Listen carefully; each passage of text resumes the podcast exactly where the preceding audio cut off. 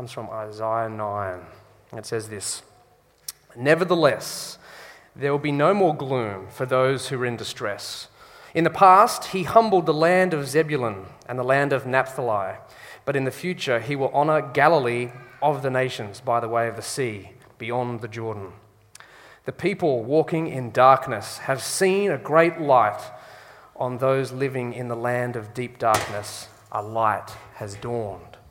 For to us a child is born, to us a son is given, and the government will be on his shoulders. And he will be called Wonderful Counselor, Mighty God, Everlasting Father, Prince of Peace.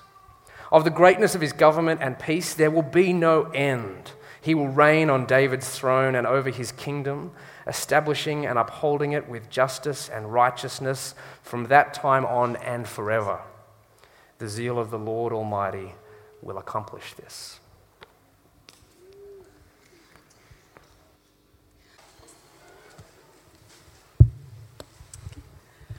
The reading this morning can be found on page 1062 on the Bibles in front of you. And we're reading from John 1. In the beginning was the Word, and the Word was with God, and the Word was God. He was with God in the beginning. Through him all things were made. Without him nothing was made that has been made. In him was life, and that life was the light of all mankind. The light shines in the darkness, and the darkness has not overcome it. There was a man sent from God whose name was John. He came as a witness to testify concerning the light, so that through him all might believe. He himself was not the light, he only came as a witness to the light. The true light that gives light to everyone was coming into the world.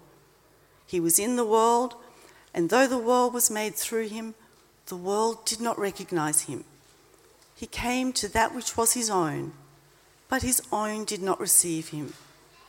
Yet to all who did receive him, to those who believed in his name, he gave the right to become children of God children born not of natural descent, nor of human decision or a husband's will, but born of God. The Word became flesh and made his dwelling among us. We have seen his glory, the glory of the one and only Son, who came from the Father, full of grace and truth. Great to have you here. If you are a visitor here, my name is Bruce Clark. I'm the senior minister, and it's a delight to be here in church with you today. We've just got a few more kids' packs going out. If you haven't got a kids' pack and you'd like one, uh, apart from Jed Buckley, um, Jed, I'll give you one afterwards, don't worry. Uh, just put your hand up.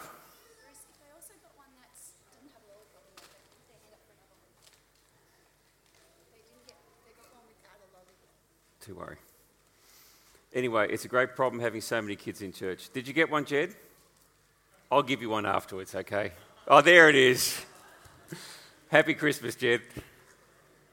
Let me pray. Father, we thank you we can be here today. We thank you for Christmas. We thank you that Jesus is the light of the world. And may you shine the light of your word into our hearts right now, we pray. Amen. Now, I must confess, I really love Christmas. Uh, it's particularly a significant Christmas for me today. I've got all my family with me, and that's a great joy. Uh, but you think about the various activities of Christmas, you've got the beautiful food that happens. And if you've come from the Northern Hemisphere, welcome to Prawns at Christmas. It is a great thing. Uh, we haven't got snow, but we've got great seafood. Uh, there's the great family gatherings. I know sometimes they can be awkward occasions. Uh, everyone tends to have some relative who's just that little bit more awkward than others. Um, and of course, one thing I love about Christmas is riding camels. And I got this great shot. Uh, there's Nathan, our youth minister. And I love the camel. I think he was saying, Praise the Lord, Jesus has been born. Don't you think? I was on the camel next to him and he just looked at me and gave me this big smile. I thought, I've got to take a photo and put that up this morning. And you know, I love bonbons, and we had breakfast this morning and we put our hats on. And you love the cheesy jokes. So, this was my joke this morning. What did Cinderella say when her photos didn't arrive on time? Oh, one day my prince will come. I mean, it's all part of Christmas. Corny jokes. Come on, we love it. I want to speak this morning on the theme that you might have seen in the advertising Jesus is the light of the world. I don't want to speak so much about the historical realities of Christmas, as significant as they are. And it's an incredible story rooted deeply in history of a young 15 year old virgin girl called Mary. She's promised to be married to Joseph, but she falls pregnant by an act of God. Joseph, an honourable man, wants to quietly divorce her because of the shame and the embarrassment that his bride to be is somehow pregnant, not by him. An angel comes and speaks, comes and speaks to Joseph and said, No, this is of God. You must get married to Mary. A census is called historically. They go to Bethlehem. And we witness one of the most significant events in all of history the birth of the living God, the Son of God, the Lord Jesus Christ. And in the most incredible way, you see the humility of this moment in history because the ones who witness it are not the rich, the famous, but it's common shepherds. And that story has resonated throughout all history. And because of that day, the church has proclaimed that the birth of this child is the entrance of light into the world. And that's my message today is that Jesus is the light of the world. And I want to stop and reflect on that reality. And I say reality because it's something that is incredibly powerful. Last Thursday night, I went to the mall. I wasn't shopping, I went to actually see the Star Wars movie with some of the guys and my son. And we had dinner, and I was up on the top of the food court looking down, and there was this incredible stage show happening. Thousands of people in the mall, lots of young kids having a great time, music, dancing, people dressed up on stage, all kinds of characters. Nothing that I could see resembled shepherds or angels or Mary or Joseph. Uh, there was a dancing tree. I did feel sorry for the dancing tree. Imagine being cast as the dancing tree. Thought, yes, you'd have to just suck it up and go, okay, I'll be the dancing tree and I'll wiggle my branches. and they did a very good job wiggling their branches, but not a whisper of Jesus. And look, at one level, I'm not surprised. Um, it reflects where our culture has come to. It is a significant historical shift. And it's interesting, you see in some other parts of the world, they'll talk about this season not as Christmas, but as happy holiday season. And what it's been reduced to is a season of holidays, social gatherings, and gift giving. Now, all of those things are wonderful. I don't hear anyone in Australia, Christian or not, who says, let's not have some holidays at this time of year. Uh, let's get that one straight. We all love it, don't we? We get to the end of the year, we want to stop. It's great. And we love typically getting together and enjoying the feasts and the family. But the question I have is what power is there in that? Does it actually have the power to transform a person's life? Because what historically has been celebrated at Christmas, the entrance of God Himself in the person of His Son, the Lord Jesus Christ, into the world, is the entrance of light that brings life to all people. Today's readings, Old and New Testament, pick up on the theme of light. In Isaiah 9, the prophet predicted at a period of darkness that there would be someone who would come and bring light to the nation. Isaiah chapter 9 begins this way. It's a very famous prophecy. We normally just read verse 6 and 7. Verse 1 starts, though, Nevertheless, there'll be no more gloom. And you could see that speaking not just, I can say, the mood of the nation, but there's a sense of darkness that pervades the nation. Verse 2 The people are walking in darkness.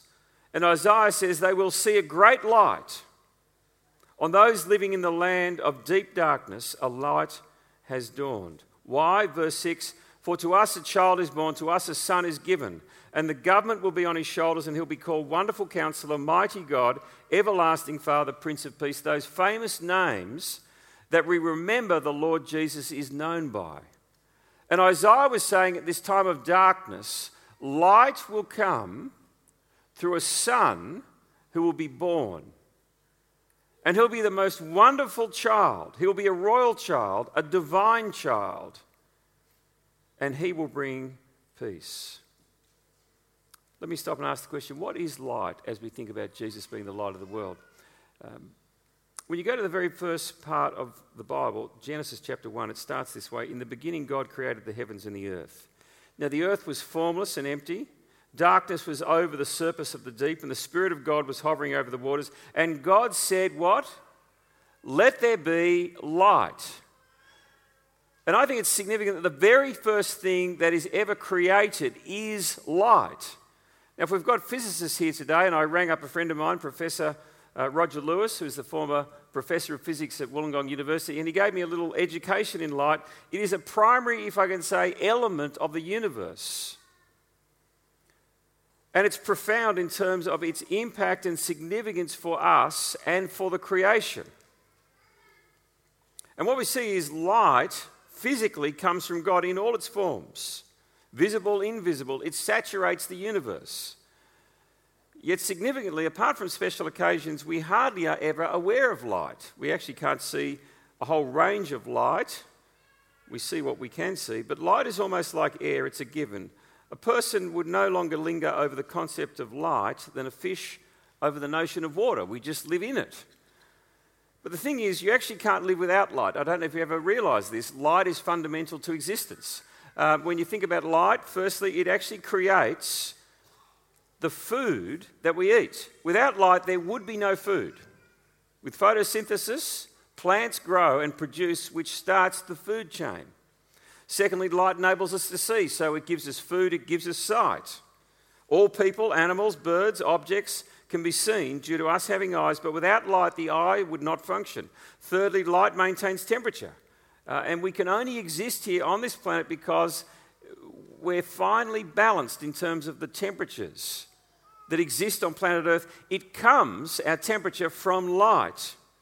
Light's a form of energy. In sunlight, the light that comes from the sun gives Earth a huge amount of energy. Uh, fourthly, light creates the water cycle. Now, more important than food is actually water. And you don't have water unless you have light. It creates the water cycle. Uh, fifthly, light lastly produces vitamin D. There's a thing known as SADS, seasonal affective disorder syndrome. Uh, if you don't get enough sunlight, you will be sad. And you'll also get sick. Uh, it's why people who are in the extreme parts of northern and southern hemisphere can struggle. It actually is absorbed into our skin and makes us well. It's why the people in the Pacific Islands are so happy. Uh, they just got lots of it. And I say this because you see, you need light to live. We cannot exist without it. And it's profound that when you think about that and the way the world's made, that Jesus is described and his entrance as bringing light to this dark world. Listen to the second reading we just had, John chapter 1. In the beginning was the Word and the Word was with God, and the Word was God. He was with God in the beginning. Through him, all things were made. Without him, nothing was made that has been made. And you hear the resonance of Genesis 1 being picked up. In the beginning was the Word. He was there when the very creation was made. The Word with God was God. And verse 4 says, In him was life, and that life was the light of all mankind. In other words, just as light produces life for all of us, and we can't exist without it, Jesus is the life that brings light, and we cannot exist without him. The light shines in the darkness, and the darkness has not overcome it. And we know he's talking about Jesus because it says in verse 14, the Word became flesh and made his dwelling amongst us. And we've seen his glory, the glory of the one and only Son who comes from the Father full of grace and truth. Let me just stop and ask a question. What does it mean that Jesus brings life? In him was light, and that light was the life of all mankind. I was thinking about people who we sometimes describe as the life of the party. Now, if you've been, you, everyone's been to a party, and you'll know there are certain characters that turn up, and when they enter the room, there's a sense of which uh, I wouldn't say there's electricity, but there's life that comes to the room because they bring an energy, they bring a joy. Uh, they bring a life to the company that is being kept, the occasion that is being celebrated. Is that what we're talking about with Jesus? He is the one that brings life to the party. Now, he was a great party goer and he loved hanging out with people. The fascinating thing, though, is he was a controversial figure whenever he came to parties. Some people loved him, others wanted to kill him. You think of a very well celebrated party in Luke, where he comes and it ends with him forgiving this sinful woman, probably a prostitute, and the woman's life is totally transformed as she finds acceptance for the first time, and the Pharisees are outraged. Now, I think there's something more profound about the life that Jesus brings. And the reading we've got that proclaims him as light and life comes from John's Gospel. John's Gospel. And I was just thinking about John because you see, what he does is in this beginning is he, he tells you something that he's going to then fill out in this wonderful narrative. And as you read through John, you start to understand the life that he brings and why he is the light of the world. In John chapter 3, you meet a religious man who is seeking God. And he's there wanting to know the truth about God. And Jesus comes and confronts him and says, Look, you've got it all wrong. What you need to do is be born again. And he speaks to him about the fact that there is the Spirit of God who will come and transform you. He brings life by his Holy Spirit.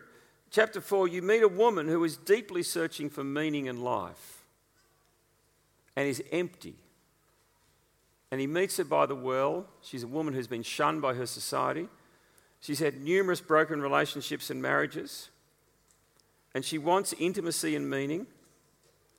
And Jesus calls her to himself and offers her life a life of meaning and purpose in knowing him and serving him. You read on and you meet an invalid who's been crippled for 38 years, and he heals him. Chapter 6, he talks to the crowds, and at the end of the discussion, some walk away, but the Apostle Peter says, actually, I don't understand everything, but you're the one who's actually got the words of eternal life.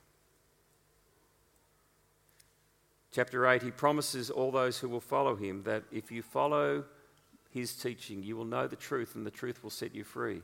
And one of the great things we look for in life is freedom. And Jesus says it's actually found in following me and my words. In chapter 9, you meet a man born blind and he's given sight. In chapter 10, you find out he's the good shepherd who will lay down his life for you and will protect you. And in chapter 11, you see him at the graveside of his dear friend Lazarus, confronted with the ultimate challenge death itself. And when asked, what are you doing? He quotes one of the famous verses that are said throughout history at funerals I am the resurrection and the life. He who believes in me will never die. Do you believe this? Will, ne- will always live, even though you may die. And you see, this is the reality of the life that Jesus brings. It's a life that brings you into relationship with God, that offers meaning and purpose, that is begun by the Spirit of God working in us as we hear His word, it brings us freedom. And ultimately, it will go on into eternity where we will experience the freedom and the liberation of our bodies in the new creation, healed of all our ailments. The Word became flesh and made his dwelling amongst us. We've seen his glory, says John, the glory of the one and only Son, who came from the Father full of grace and truth. And friends, that's why we're here this Christmas. We're here to worship the one who has come and who makes sense of our lives and who offers life and who restores us in fellowship with God. Verse 5 says, The light shines in the darkness, but the darkness has not overcome it. And so in him was light, and that light was the life of all mankind. But that light shines in the darkness, and the darkness has not overcome it. It's an interesting way of reflecting on Jesus' ministry. He comes as light into darkness. And what he's speaking of, and the darkness that is being metaphorically described here, is the darkness of people who want to turn their back on God. And he did not come to condemn the world, he came to save the world. And he shines the light of his love and his truth and his grace into the world and into our lives through His Word. And the profound power of the Christian message is this it's seen in how people and movements through all history have sought to undermine, erode, destroy the message of light and life that is in the Lord Jesus, yet no one has been able to stop it. No one has been able to turn the light out. You see, the light of Jesus is not like a candle that just flickers and is blown out. Uh, it's like this laser beam that is shone into people's lives. As His truth comes alive in us by His Spirit. And as we have the darkness in our life exposed and we walk into the light of His truth and start to live with Him and walk in the light. When people encounter that light and truth and love in their life, they're transformed. And that power has never been extinguished, it's never been turned out. Though through all history, darkness has sought to do that. Within the first couple of years, they tried to extinguish the message about the risen Lord Jesus. The great architect of it was a Pharisee named Saul. And strikingly, what happened to him? He got blinded literally by the light on the road to Damascus and became the greatest advocate for the Christian faith in all history. The Roman Empire sought to destroy the church as it continued to grow and multiply, but within three centuries it was the dominant belief and light was shining within the Roman Empire of the message of love and truth and grace in the Lord Jesus Christ as people continually had their lives transformed. And that message has gone on through the centuries. You come to more modern times and you see 19th century philosopher Friedrich Nietzsche proclaiming in his writings that God is dead. Well, God is not dead. The gospel continues to go out. Russian communism sought to destroy the church. Chinese communism sought to destroy the church. The great irony with the Chinese efforts to try and destroy the church, when they kind of threw all the Christians out in terms of the missionaries, the church just continued to multiply and grow through that communist era. Such that today, the largest Christian nation in the world is China. It's stunning. It's grown underground. Because you see, the light and the truth of the gospel cannot be extinguished. And that's what John is saying. Jesus is the light of the world who brings life to all people who will come to him, and the darkness will not overcome it. Let me ask a simple question as I finish this Christmas. Do you want life this Christmas that goes beyond a beautiful prawn salad, or lobster, or a turkey, and tomorrow is just an extra pound on the scales? Do you want life that goes beyond just the wonderful social gatherings that you'll be on? A life that actually provides certainty of relationship with God, a love from God, an assurance about eternal life with God. It comes by allowing the light on the truth of the Lord Jesus Christ to shine in our darkness and expose our sin. It's interesting, you know, there's certain moments where we become very vividly aware of light. For much of our existence every day, we just kind of get on with daily life, not really thinking about light, but there's certain moments where it strikes us, isn't it? Uh, you think of a rainbow at the end of a storm, the beauty of it, I can't explain the physics of it, but I can appreciate the wonder and the beauty contained within it. It's amazing.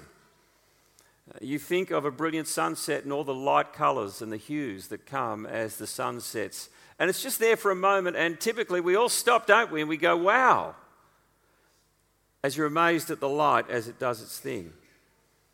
You think of the pulse and the power of light with a lightning strike. I was on the camel yesterday and I saw lightning, and I was a bit afraid, to be honest. it did get me praying, please, Lord, protect us here and the storm stayed away.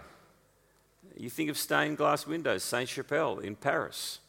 Beautiful stained glass windows. You look out the back there, that's the return of the Lord Jesus. And the light filters through the stained glass window, accenting and highlighting the beautiful wonder of the handiwork of the artist. And you think of romance, the flicker of a candle flooding a room with warmth and love. And you see, there's moments where light becomes very vivid for us. And I think it's like that with God. Just like we depend on light for everything we have, and yet are so unaware of it, everything we have comes from God. He sustains us, He's created us. Every blessing flows from His hand. Whether we acknowledge Him or not, we are His handiwork. And we actually do our, owe our lives to Him. And it strikes me that it's only at certain moments do we become aware of this. And it may be at the sunrise, it may be at the sunset of our life, it may be when the storm strikes that we come all too aware of our need for God. And I wonder as you've come here today, have you come seeking something greater and more significant than what is on offer in our culture today? And I want to say to us, there is. And it's found in the Lord Jesus Christ, who we come to worship here at this service. And the wonderful news of Christmas is He is the light of the world who can bring life into our lives if we'll let the light shine into the darkness of our hearts and reorder us and remake us and refill us with His love, forgiveness, and truth. And friends, my invitation to you is to come to Jesus and step into his light, the light of his word, and live under his lordship, walking in the light. Let us pray. I've got a prayer up here on the screen. And if you'd like to pray this along with me, I'd invite you to pray it aloud. It's a prayer I wrote reflecting on light and Christmas and our need for the Lord Jesus. Let us pray together. Dear Lord Jesus, this Christmas I come to you. You are the light of the world. Thank you for entering our world. Shine your light and life into my heart.